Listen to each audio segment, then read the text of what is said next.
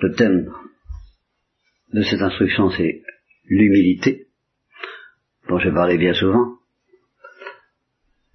Et ce que je dis, ce que je vais vous dire, je l'ai dit bien souvent, mais il m'est venu de vous le présenter d'une manière un peu plus abrupte par un, par un bout, et, comme en quelque sorte à contre-pied, en définissant de la manière suivante, l'humilité c'est la perception savoureuse et délicieuse du prix que nous avons aux yeux de Dieu et dans le cœur de Dieu. Voilà. Tout simplement.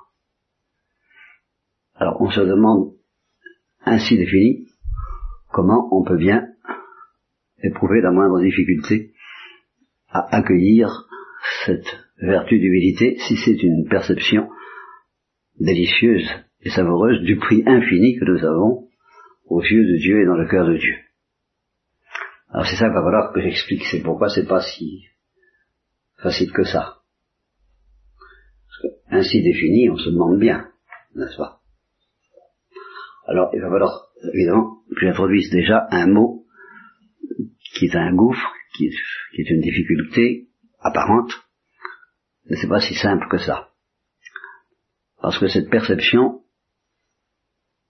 qui est une perception de l'intelligence et du cœur, à la fois, puisque c'est une perception délicieuse et savoureuse et délicieuse, cette, cette perception s'accompagne de l'évidence que ce qui séduit Dieu en nous, ce qui nous donne aux yeux de Dieu et dans le cœur de Dieu un prix infini, c'est notre pauvreté. Ce qui est un mot clé un gouffre et un abîme évangélique. Bienheureux les pauvres en esprit, car le royaume des cieux est à eux.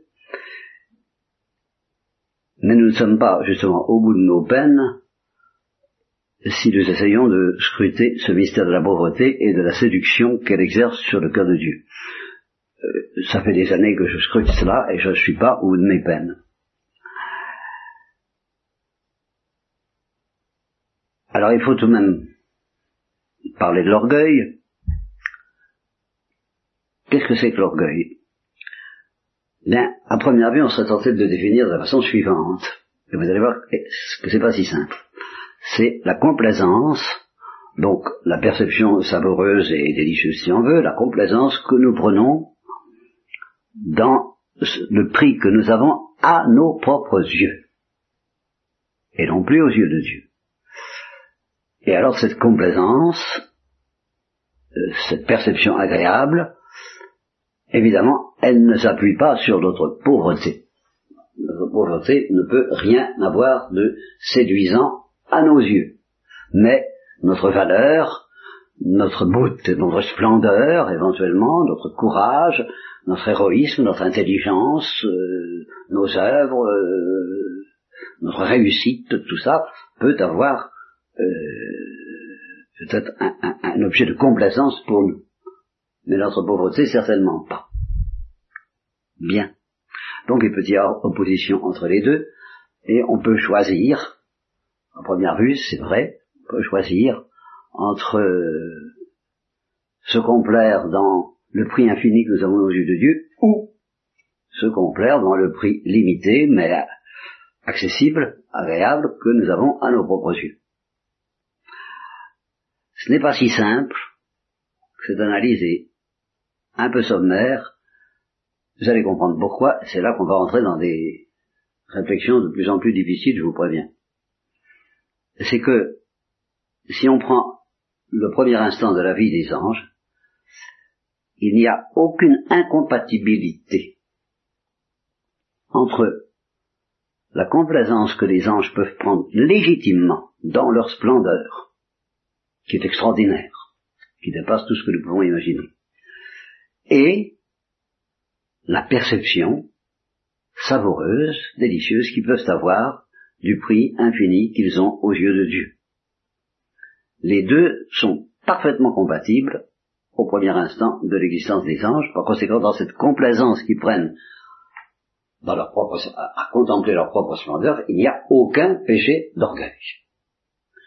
Le péché d'orgueil ne commence qu'à partir du moment où on se détourne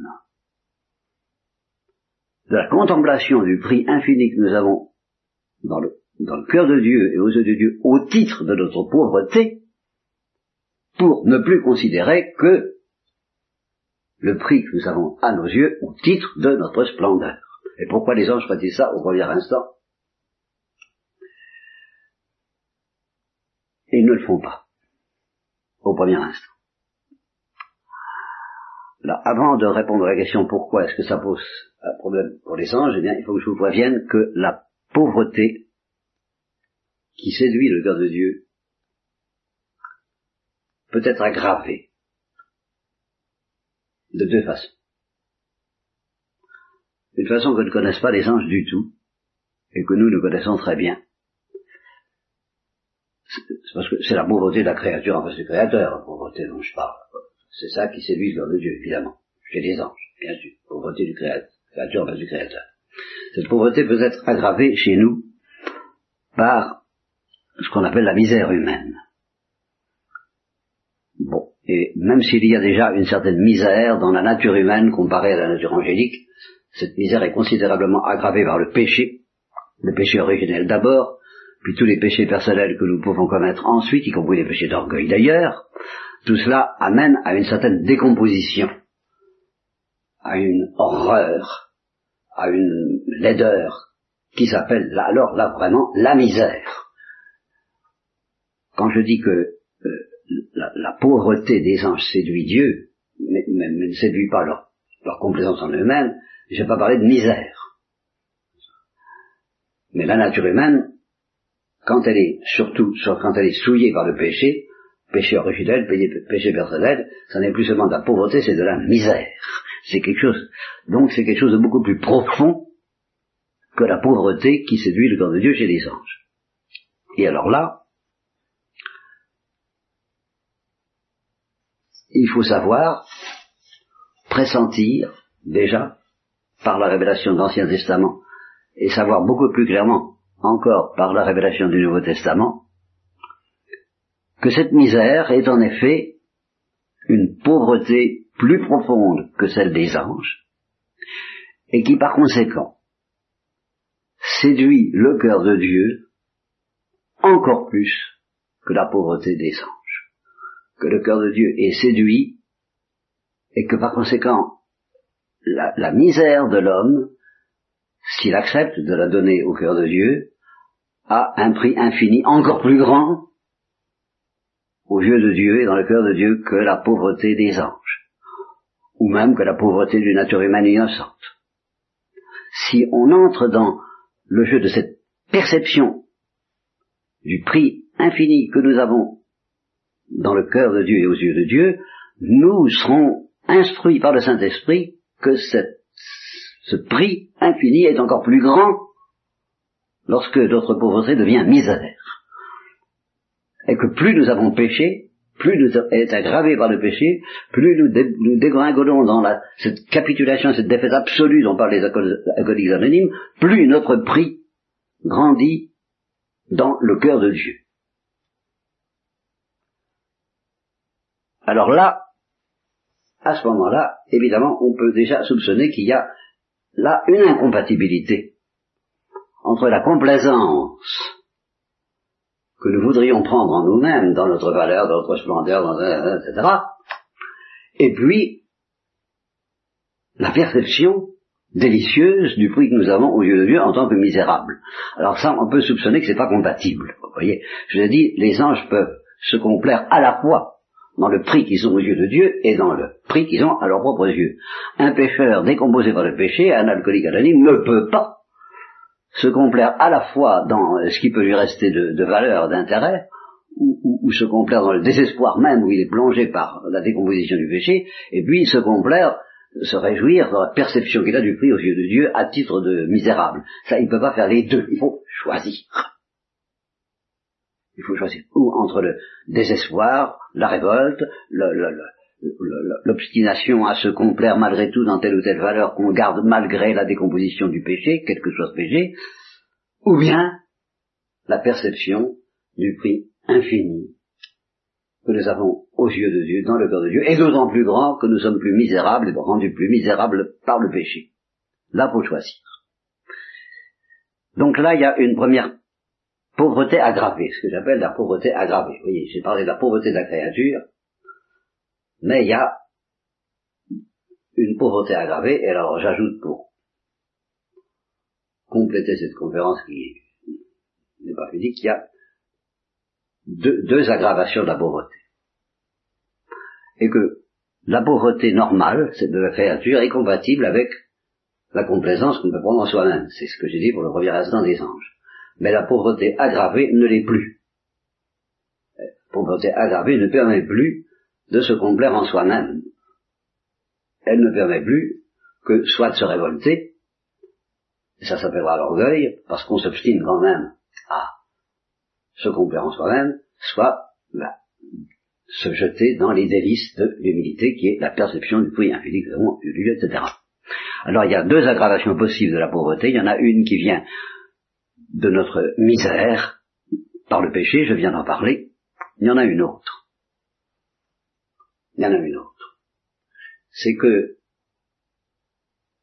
ce prix infini que nous avons dans le cœur de Dieu et aux yeux de Dieu, c'est lié à ce que Dieu nous apprend à nous chrétiens par la voix du Christ, les délices de l'amour trinitaire.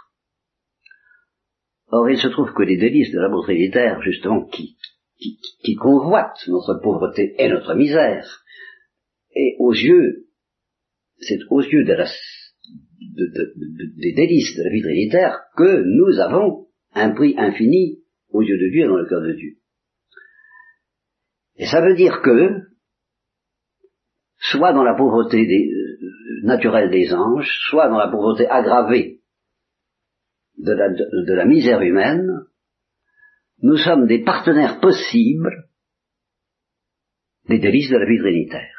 Et c'est à ce titre que nous avons un, prix infini aux yeux de Dieu. C'est qu'il voit en nous des, partenaires avec qui peut associer à sa vie trinitaire, à sa béatitude trinitaire, et il nous convoite, viens, viens, viens, viens, entre dans cette danse, dans ces délices infinis des échanges trinitaires. Et plus nous sommes pauvres et misérables, plus il nous convoite, plus il nous aime, plus nous avons de prix à ce titre. Voilà. Si nous consentons, si nous, nous, si nous laissons fasciner par ce prix infini que nous avons aux yeux de Dieu, alors il va falloir consentir, pécheur ou non, de quelque façon que ce soit, à ce que la pauvreté que nous avons s'aggrave encore. Parce qu'il va falloir entrer dans quelque chose où nous n'aurons plus rigoureusement aucun visage, ni angélique, ni humain.